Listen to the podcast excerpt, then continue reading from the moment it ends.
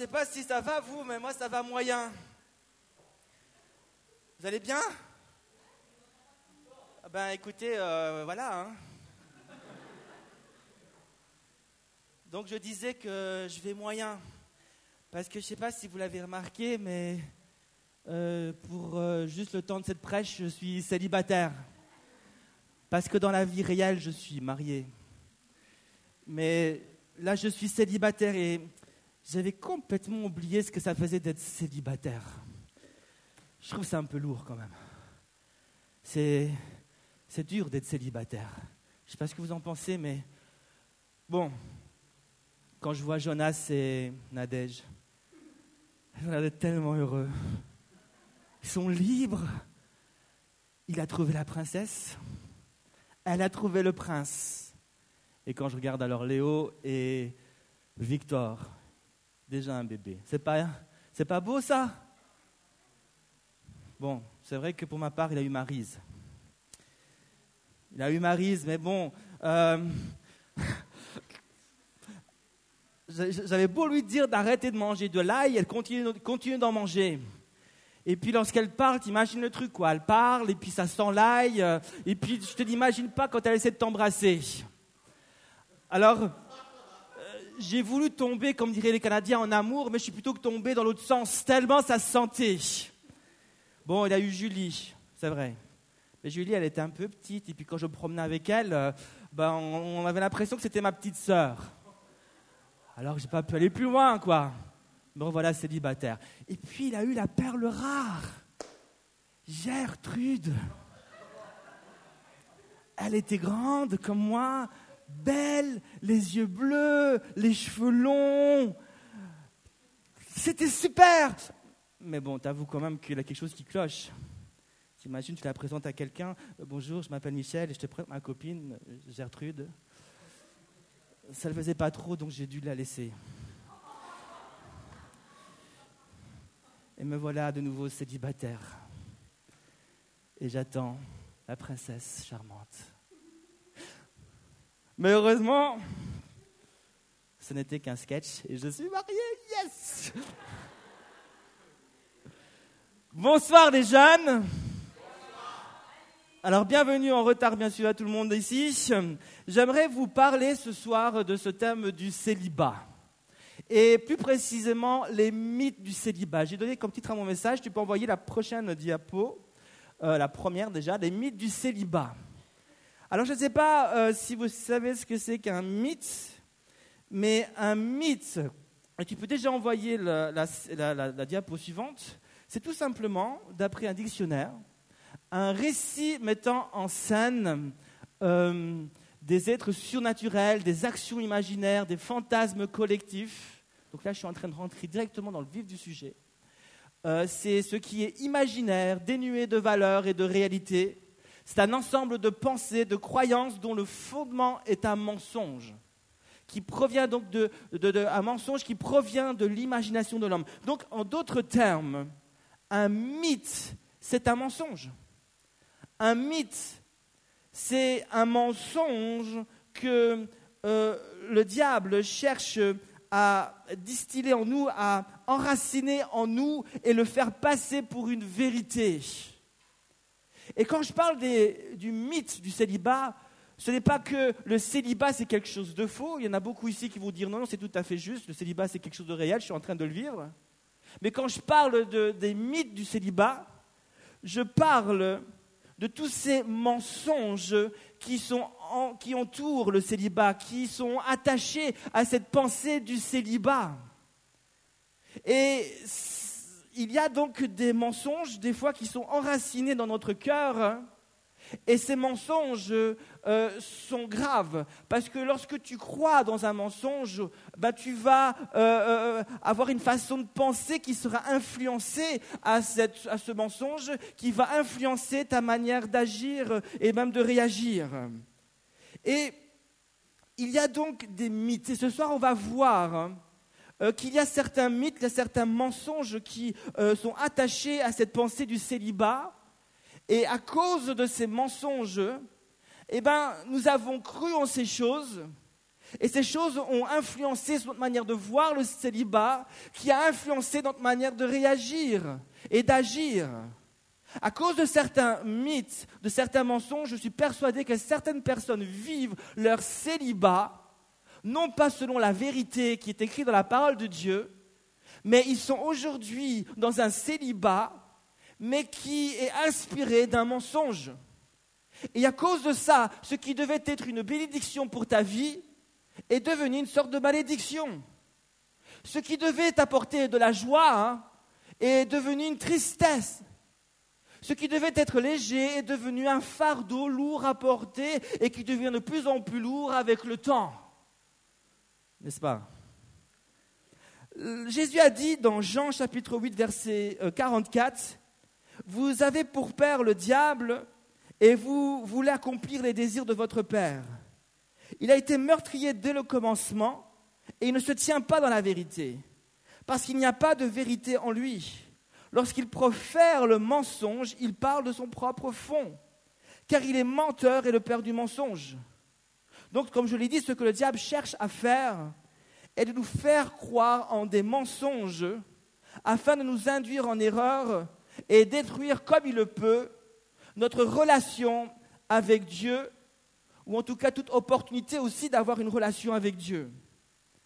Et le but de ce message, je parle aussi à des célibataires ce soir, le but de ce message est de mettre en lumière tous ces mensonges dans lesquels tu as peut-être cru et qui te tiennent peut-être lié et qui peut-être aujourd'hui te rendent déprimé alors que tu devrais être heureuse. Ce soir, écoute le message jusqu'à la fin. Ce soir, il y a une révélation pour toi. Ce soir, le but de ce message est de te rendre libre de tous ces mensonges peut-être qui te tiennent dans un mensonge, qui te tiennent dans quelque chose qui n'est pas vrai, dans quelque chose qui n'est pas juste. J'aimerais ce soir, si c'est possible, et je demande l'aide du Saint-Esprit pour cela, que nous puissions arriver à cette pleine révélation, mais aussi accomplissement dans nos vies de ce que Jésus a dit dans l'évangile de Jean au chapitre 8, verset 32. Jésus a dit dans Jean 8, 32, « Vous connaîtrez la vérité et la vérité vous rendra libre. » Ça, c'est le plan de Dieu pour toi ce soir. C'est que tu sois libre, libre d'être célibataire. Et j'ai bien aimé ce témoignage que nous avons entendu ce soir. C'est possible d'être célibataire et libre. Tu le crois ? Pas beaucoup le croient. J'espère qu'à la fin, il y en aura beaucoup plus qui vont le croire. Alors, il y a trois choses, là, plutôt deux mythes, parce que je n'ai pas le temps de faire plus. Mais en tout cas, deux mythes ou mensonges que j'aimerais mettre en lumière ce soir. Le premier mythe, c'est celui-là. C'est le célibat est un fardeau. Tu peux mettre ouais. Le célibat est un fardeau à se débarrasser. Ça, c'est un premier mensonge. Et puis, le deuxième mensonge que je vais mettre en lumière, c'est se fréquenter ou même se marier, résout les problèmes et change la vie. C'est un mythe. Et je vais vous le montrer ce soir. C'est mon deuxième point. J'ai déjà envie d'y aller, mais c'est mon deuxième point. Alors, premièrement, le célibat est un fardeau. Alors j'ai constaté que ce petit mot célibat peut faire vraiment des ravages dans la vie de certaines personnes. C'est un petit mot parfois qui fait très peur aux gens. Et lorsque tu prononces ce mot, je constate qu'il y a des réactions. Et ce qui est étonnant, c'est que ces réactions ne sont pas toujours positives. Et je dirais même qu'en général, ces réactions ne sont pas positives. Si par exemple, tu t'adresses à justement un célibataire et que tu causes avec lui, tu tapes la conversation. Et puis dans la conversation, tu dis à cette personne, « Alors, comment ça se passe ton célibat ?» La personne va avoir une réaction. En général, c'est en général. En général, on va sentir qu'une petite Jeanne, Elle va peut-être sourire, mais sourire nerveusement. Elle va regarder autour d'elle pour être sûre que personne ne l'a entendue. Tout le monde le sait, mais elle ne veut surtout pas qu'on l'entende. Et elle va se sentir un peu mal à l'aise. Elle va peut-être presque se sentir honteuse que j'ai osé lui poser la question si elle était célibataire. Comme si presque je venais de l'insulter. Et il va y avoir une réaction qui, en général, n'est pas très positive. Et maintenant, si tu parles du célibat, mais maintenant à un couple qui est déjà marié, ou même à deux personnes, un gars et une fille qui fréquentent déjà, puis tu leur poses, pas la même question, puisqu'ils ne le sont plus, mais tu leur dis, par exemple, « Alors, dites-moi, que pensez-vous du célibat ?» Alors la réaction ne sera pas vraiment la même. Il n'y aura pas vraiment la gêne, là. En général, le gars, il va se redresser un peu. Il va regarder sa poulette. Et la fille, elle va aussi être très fière. Elle va faire un coup comme ça avec ses cheveux. Elle va regarder son poulet. Et le petit gars va faire un clin d'œil.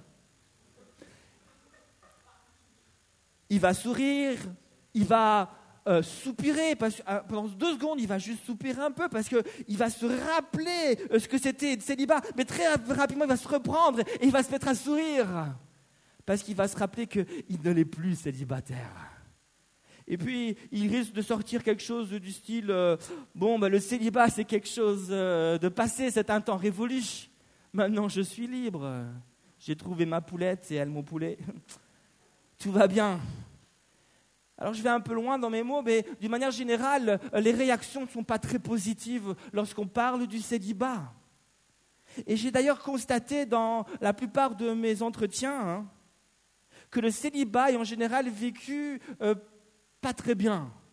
Que le célibat est en général vécu comme un lourd fardeau qui prend de plus en plus de poids avec le temps et l'âge. Et on peut peut-être le comprendre, mais souvent c'est vécu comme cela.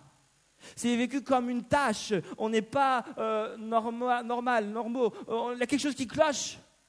Et lorsqu'on est célibataire, c'est comme si on a envie de le cacher. Il ne faut surtout pas qu'on sache qu'on est célibataire alors que tout le monde le sait, mais on ne veut pas qu'on nous le dise parce que ça fait bizarre.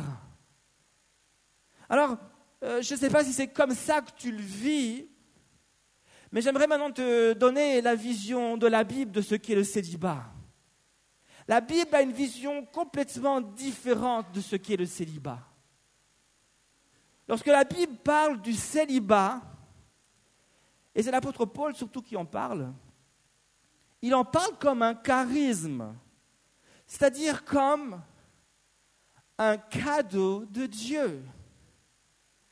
Alors je ne sais pas toi, mais en général, lorsqu'on t'offre un cadeau, ta réaction, c'est pas de dire « Oh non, je veux pas de cadeau !» Ta réaction, c'est pas de pleurer. En général, si Dieu te donne un cadeau, et le célibat, c'est un charisme, un cadeau, en général, c'est pour que tu te réjouisses. Mais moi, je connais pas beaucoup de jeunes qui, célibataires, se réjouissent « Ouah, je suis célibataire !» Il n'y en a pas beaucoup qui... expriment leur joie. En général, ils disent « Oh non, je suis célibataire, il ne faut pas qu'on le sache. » Mais la Bible en parle comme un cadeau, comme un charisme, comme quelque chose qui devrait nous réjouir. L'apôtre Paul dira ceci, dans 1 Corinthiens, chapitre 7, verset 1, il dira « Pour ce qui concerne les choses dont vous m'avez écrit, je pense qu'il est bon pour l'homme de ne pas toucher de femme. » Là, les hommes disent « Non. » Le 8e verset nous dit ceci, version Tob, c'est la version la plus fidèle au texte ancien. Dit, je dis donc aux célibataires et aux veuves qu'il est bon de rester ainsi comme moi. Juste pour mettre en évidence un petit mot. Paul dit, il est bon d'être célibataire.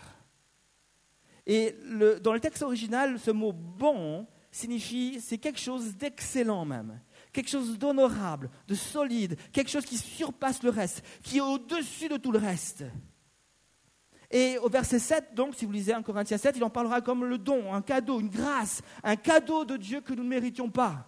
De toute façon, je ne le voulais pas. Mais...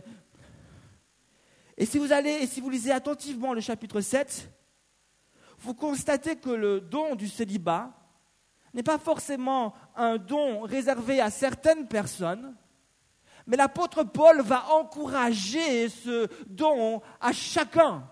Il va encourager que tous, toutes, nous puissions le vivre. Ce n'est pas un don qui est juste réservé à quelqu'un, mais c'est un don que Dieu et la parole de Dieu nous encouragent à vivre. Paul et la Bible encouragent chaque homme et chaque femme à entrer dans ce don. Ce sera mon appel ce soir, de entrer dans le don, pas la contrefaçon, celui qui est la vérité. Le célibat, d'après la parole de Dieu, c'est un temps de grâce que Dieu te donne.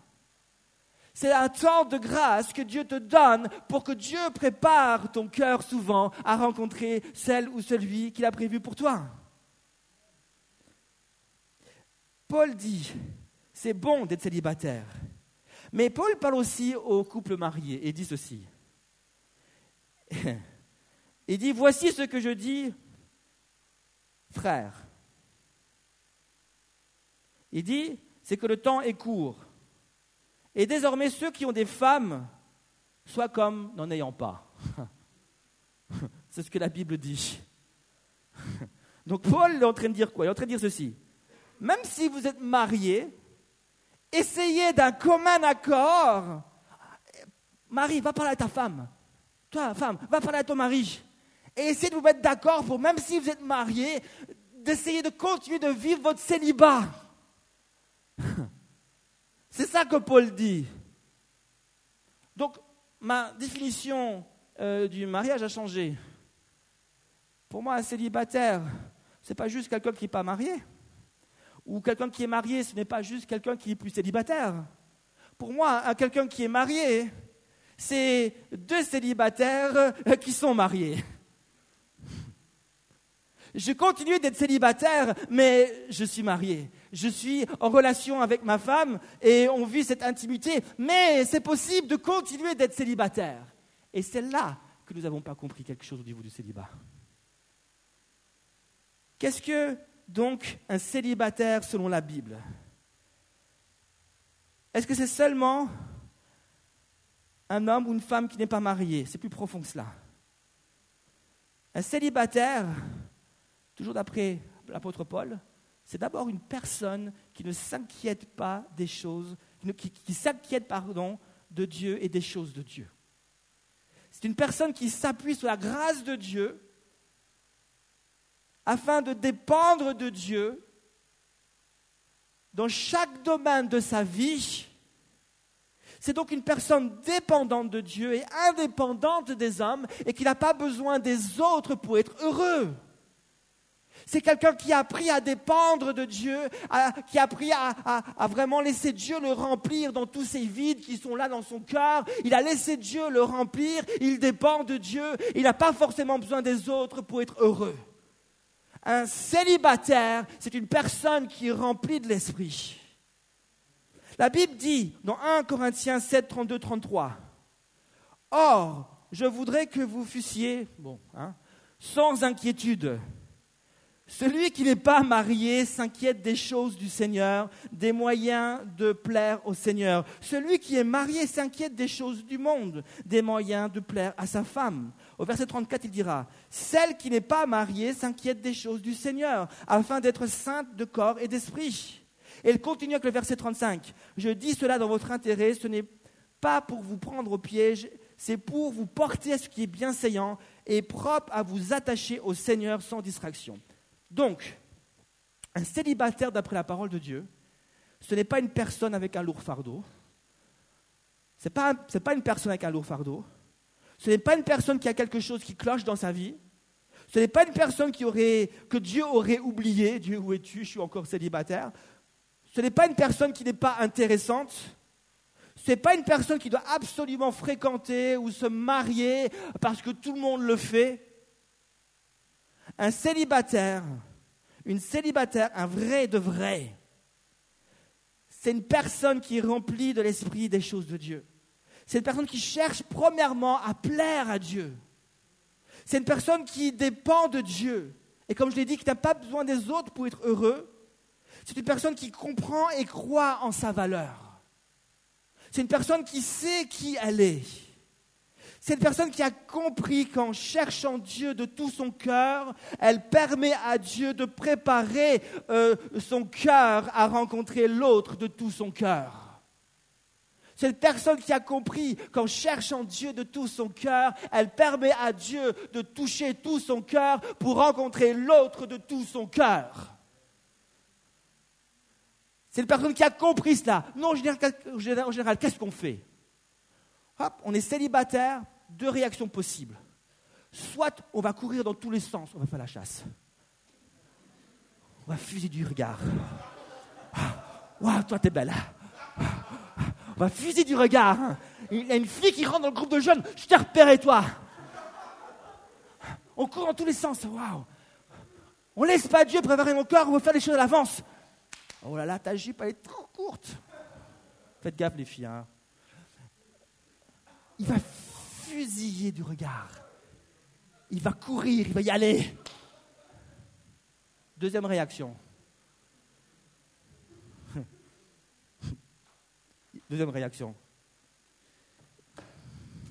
Oh Seigneur. Je suis célibataire. Aide-moi Seigneur. Et puis t'as le gars qui passe, Dieu le présente. Non Seigneur, je suis célibataire, aide-moi s'il te plaît. 3 ans après, Dieu présente un autre gars. Mais Seigneur, je suis célibataire, je ne peux pas. 2 réactions possibles. Le gars fonce dans tout ce qui bouge, ou il bouge tellement pas qu'il prend racine. Et il oublie de regarder ce que Dieu lui présente. Par contre, il y a une autre solution. C'est pas que tu es célibataire, hein. C'est de tourner vers Dieu, c'est de te donner à fond avec Dieu, c'est d'essayer de comprendre ce que Dieu veut pour ta vie, c'est d'ouvrir ton cœur, c'est de vivre à fond avec Dieu, c'est laisser la flamme venir dans ton cœur et brûler, c'est aller pour lui, c'est travailler pour lui. Et alors que ton don de célibat vient à maturité, alors que tu n'y penses pas du tout, voilà qu'elle arrive. Et là, tu dis, oh, c'est certainement elle. C'est ce qui s'est passé avec moi. Je suis allé à l'école biblique, c'est pour étudier, personne ne veut me croire. Je suis allé là-bas pour aller étudier. J'étais un célibataire, mais je voulais étudier la Bible. J'avais faim et soif. Je voulais être pasteur. Je n'avais rien à faire. Je n'avais pas un sou en poche. J'étais parti à l'école biblique avec mon sac. Je m'en foutais. Jésus, t'es pour moi, t'es tout. J'y vais. Alléluia. Et rien. À fond pour Dieu. Un célibataire à fond. Je n'ai même pas le temps de profiter un petit peu de mon célibat à l'école biblique. La voilà qui se présente devant moi. Je n'aurais pas tout un petit peu, Seigneur. J'aimais bien ce moment de célibat. Bon, elle s'est présentée devant moi. Seigneur, ok, c'est vrai qu'elle est pas mal, elle me plaît bien, j'ai appris à la connaître un peu. Du coup, marié, 3 enfants. Et c'est pas un fardeau. Ouais, c'est fatigant quand même. Mais ce n'est pas un fardeau. Le célibat, c'est quelque chose de génial, n'est-ce pas ? C'est une grâce incroyable. Alléluia. Aujourd'hui, il va y avoir des couples qui vont se briser. Vous allez comprendre que vous avez été trop vite. Mythe numéro 2. Fréquenter ou se marier ne résout pas tous les problèmes, hein, et ne change pas mon cœur. Certains jeunes croient qu'en fréquentant avec un gars ou la fille ou le gars avec la fille, parce que ici on est pour les sexes opposés, d'après la parole de Dieu, vous rigolez, mais bientôt on va devoir bien enseigner ce genre de choses.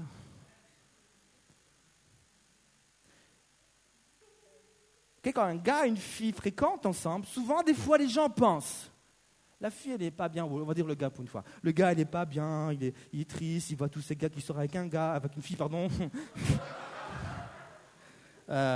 Avec une fille, tout ça, et puis voilà, et puis il n'est pas bien, il ne sourit pas, il est malheureux. Puis il se dit, oh, Ah, si moi seulement je pouvais sortir avec une fille, moi aussi je serais heureux. Et puis je serais beaucoup plus souriant, je serais beaucoup plus sociable avec les autres. Ce serait tellement mieux de pouvoir être avec quelqu'un. Et puis mon cœur va être joyeux, je vais être content, j'aurai envie d'aller avec Dieu, ça va être génial. Mais ce qu'on ne sait pas, c'est que parfois, fréquenter ou même se marier amène plus de problèmes qu'avant. Et il faut comprendre cela. Parce que ce que tu es avant de fréquenter, tu vas l'emporter avec toi dans la fréquentation. S'il y a des vides dans ton cœur avant de fréquenter, ces vides vont continuer d'exister. Et ta fréquentation ne va pas changer quoi que ce soit. Ah, ça peut peut-être améliorer. Certaines personnes croient que lorsqu'ils se marient devant monsieur le pasteur, que soudainement quelque chose de miraculeux va se passer, leur cœur va changer, et puis ça va être génial, et puis les problèmes vont disparaître. Mais moi, je veux dire quelque chose. Quand je me suis marié, avant de me marier, j'avais les pieds qui sentaient mauvais. Mes pieds sont toujours mauvais.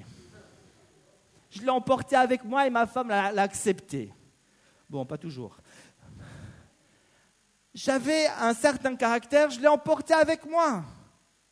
Et ce n'est pas elle qui l'a changé parce qu'elle n'a aucun pouvoir de changer ma vie. Et moi, je n'ai aucun pouvoir de changer ma vie. Ceux qui croient que le mariage est capable de changer un cœur, c'est donner plus de puissance aux hommes qu'à Dieu. Parce qu'il n'y a qu'une seule personne qui peut changer un cœur, c'est Dieu. Il n'y a qu'une seule personne qui peut enlever les problèmes vraiment au plus profond, c'est Dieu. Et si tu te maries et que Dieu n'est pas là, alors ton mariage ne sert à rien. Dieu est celui qui change les cœurs. Et ce Dieu-là, lorsque tu le rencontres dans ton célibat, tu le laisses te toucher, tu le laisses te visiter, tous les trous sont comblés. Et lorsque tu es prêt, tu peux te marier. Et là, tu ne vas pas emporter des problèmes avec toi, mais tu vas emporter Dieu. Oh, alléluia!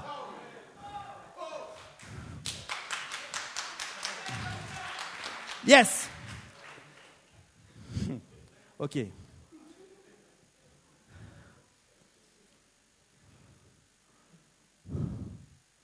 Fréquenter et pas fricoter, bon, des fois c'est la même chose. Hein. Mariage n'a pas le pouvoir de changer un cœur. Seul Dieu a ce pouvoir de changer les cœurs.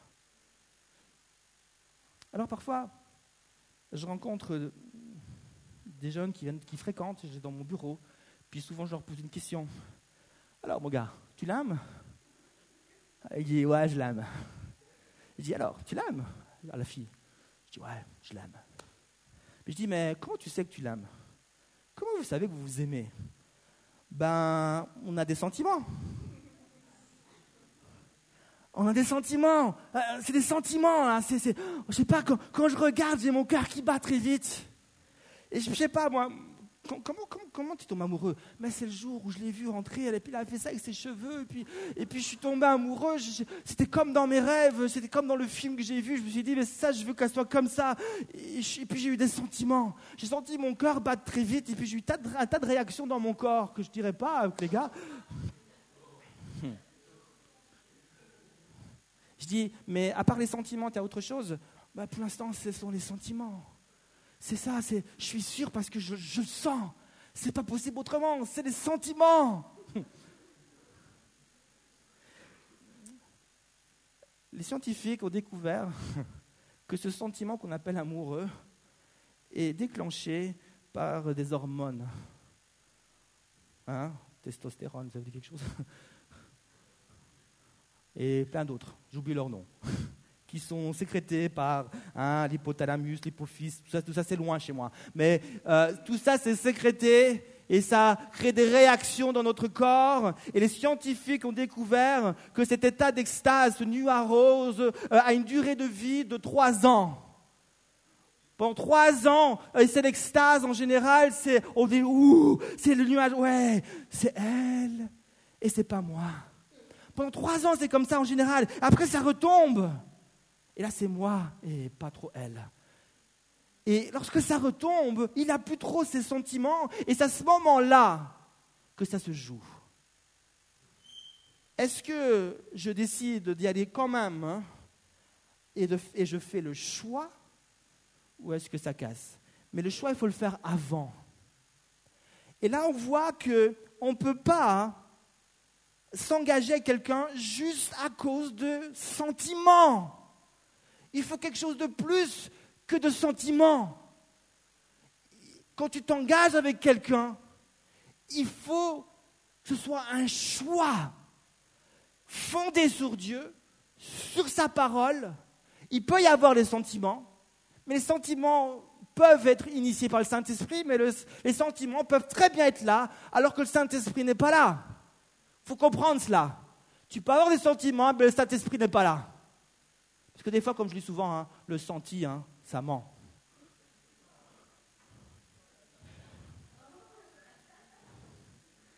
Il faut faire attention.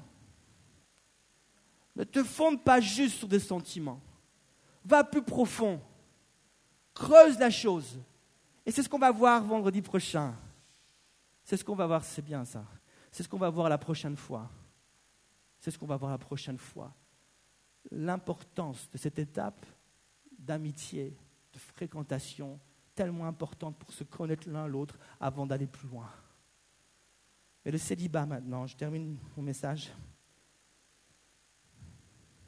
Avant de combler les vides de ton cœur par une relation amoureuse humaine, et c'est vrai que je ne suis pas en train de diminuer le mariage reste le degré le plus haut dans l'intimité entre un homme et une femme. Il n'y a pas de degré plus haut que le mariage. L'amitié apporte, je parle dans les relations humaines, bien sûr celle avec Dieu, elle dépasse tout, mais dans les relations humaines, le mariage reste le degré le plus haut dans l'intimité qu'on peut vivre avec une personne. Mais avant de combler les vides de ton cœur par une relation amoureuse, humaine, comble les vides d'abord par ta relation avec Dieu. Que Dieu comble les trous. Laisse Dieu combler les trous. Ne crois pas que l'autre a le pouvoir de combler les trous. Si Dieu ne l'a pas fait, alors l'autre ne le fera pas. D'abord, demande à Dieu de combler le trou. Tu as un chagrin, demande à Dieu de consoler ton cœur. Ne va pas vers quelqu'un parce que tu es brisé. Ne va pas vers quelqu'un parce que tout le monde le fait. Ne va pas vers quelqu'un parce que tu as la pression de l'école. Il faut que je le fasse, que tout le monde le fait. Ne va pas vers l'autre juste parce qu'il t'a souri. Ça ne suffit pas le sourire. Ça ne suffit pas, il est beau. Oui, il est beau, mais moi aussi j'étais beau. Hein. C'est pas toujours beau, enfin bon, je reste quand même beau, mais... C'est pas ça, hein. C'est plus profond que cela.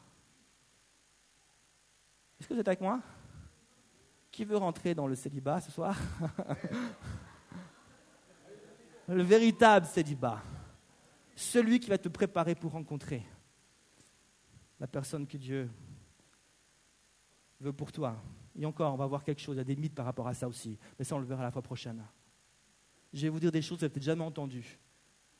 Mais ce n'est pas grave, je vais le dire, parce que c'est des révélations qui vont nous libérer pour entrer dans une véritable relation avec Dieu.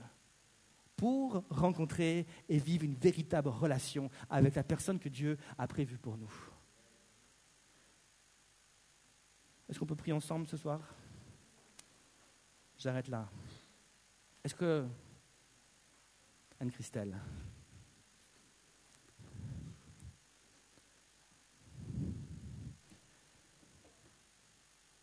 Alléluia, je ne le suis plus. Seigneur Jésus, je veux vraiment te remercier ce soir. Parce que ce soir, tu veux nous parler et tu nous as parlé, Seigneur Jésus, par rapport à ce don juste extraordinaire, ce don merveilleux, qu'est le don du célibat. Seigneur Jésus, ce n'est pas un poids lourd. Le monde l'a décrit comme cela. Le monde, la société dans laquelle on vit, Seigneur Jésus, nous fait ressentir le célibat comme quelque chose de lourd à porter, comme une tâche, comme quelque chose qui ne va pas. Mais Seigneur Jésus, ta parole, nous, quand on la lit, Seigneur Jésus, on la médite, elle nous présente le célibat de manière complètement différente. Et je te prie, Seigneur Jésus, de venir toucher nos mentalités, de venir qu'on puisse connaître ta vérité au sujet de ce don extraordinaire, que tu puisses nous libérer. et qu'on puisse comprendre que être célibat ne signifie pas je vais rester comme ça toute ma vie. Et même si je dois l'être, lorsque je l'aurai vraiment goûté, peut-être que j'aurai envie de le rester. Mais Seigneur Jésus, qu'on puisse vraiment comprendre aujourd'hui que tu sais ce qui est bon pour nous. Le mariage, c'est aussi un don, c'est aussi un cadeau.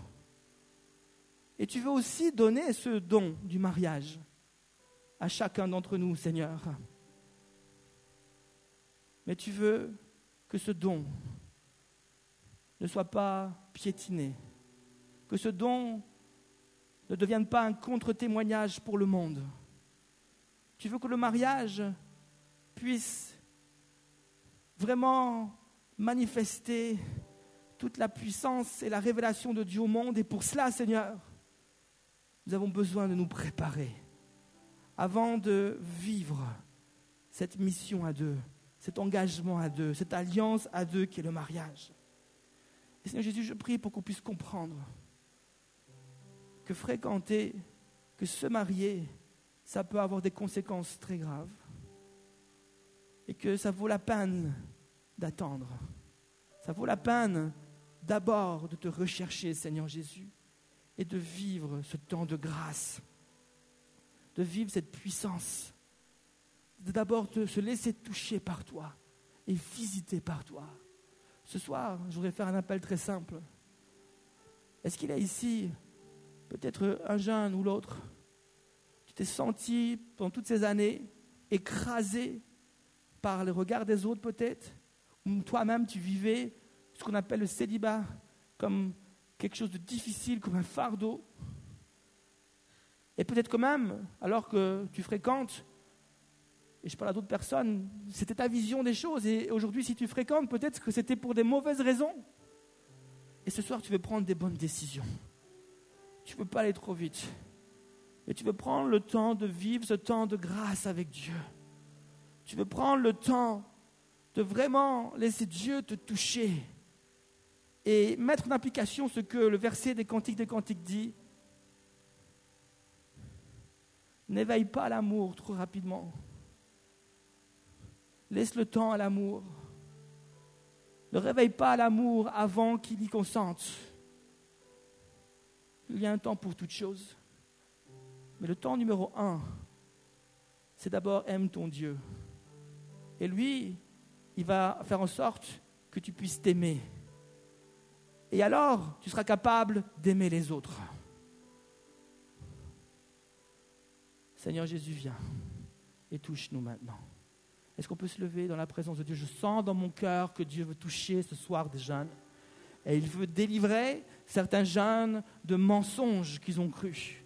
Il veut te délivrer de ce célibat qui est une contrefaçon pour que tu puisses entrer dans le célibat qui est la vérité. Celle qui nous rend libres, celle qui nous rend joyeux, celle qui nous rend fiers d'appartenir à Dieu. Ce soir, moi-même, je me considère comme un célibataire parce que j'ai compris que c'était chercher Dieu, chercher sa face.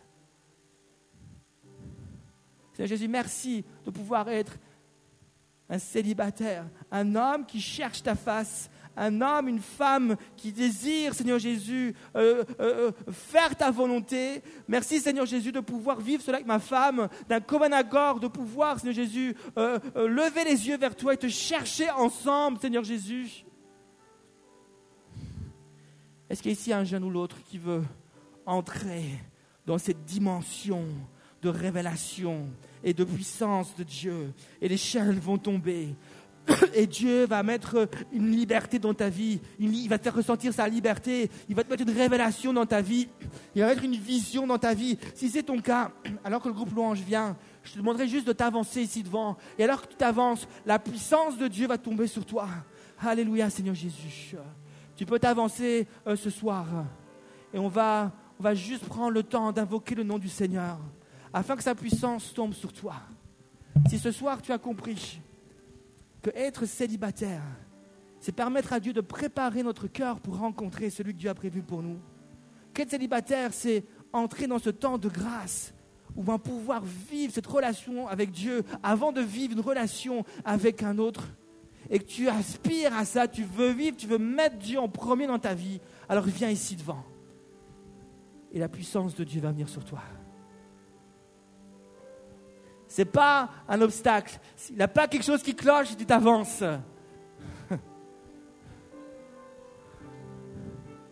Merci Seigneur Jésus. Merci Seigneur Jésus. Alléluia. Merci Saint-Esprit. Seigneur Jésus, je prie pour que tu manifestes ta gloire et ta puissance. Alors qu'on va chanter maintenant, on va louer le Seigneur. Parle à ton Dieu ce soir. Parle à ton Dieu.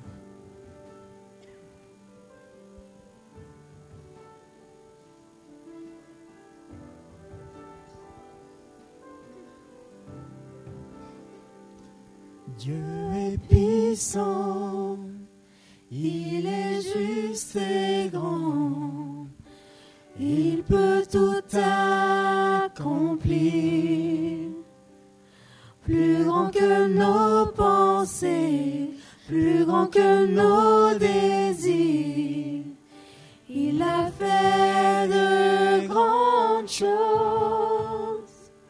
élevé. Il a vaincu la mort, le Sylvie, mon Dieu est puissant, en son nom, j'ai la victoire, le Seigneur, mon Dieu est puissant.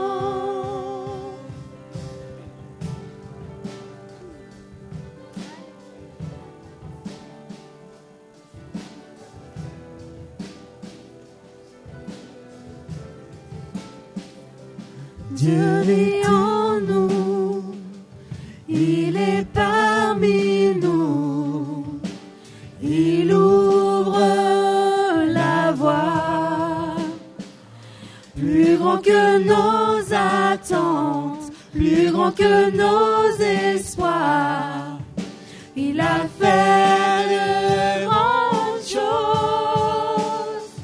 élevé, il a vaincu. Oui, il vit, mon Dieu est puissant, en son nom, j'ai la victoire, le Seigneur, mon Dieu est puissant, élevé, élevé, il a vaincu la mort, oui, il vit, mon Dieu est puissant, en son nom, j'ai la vie.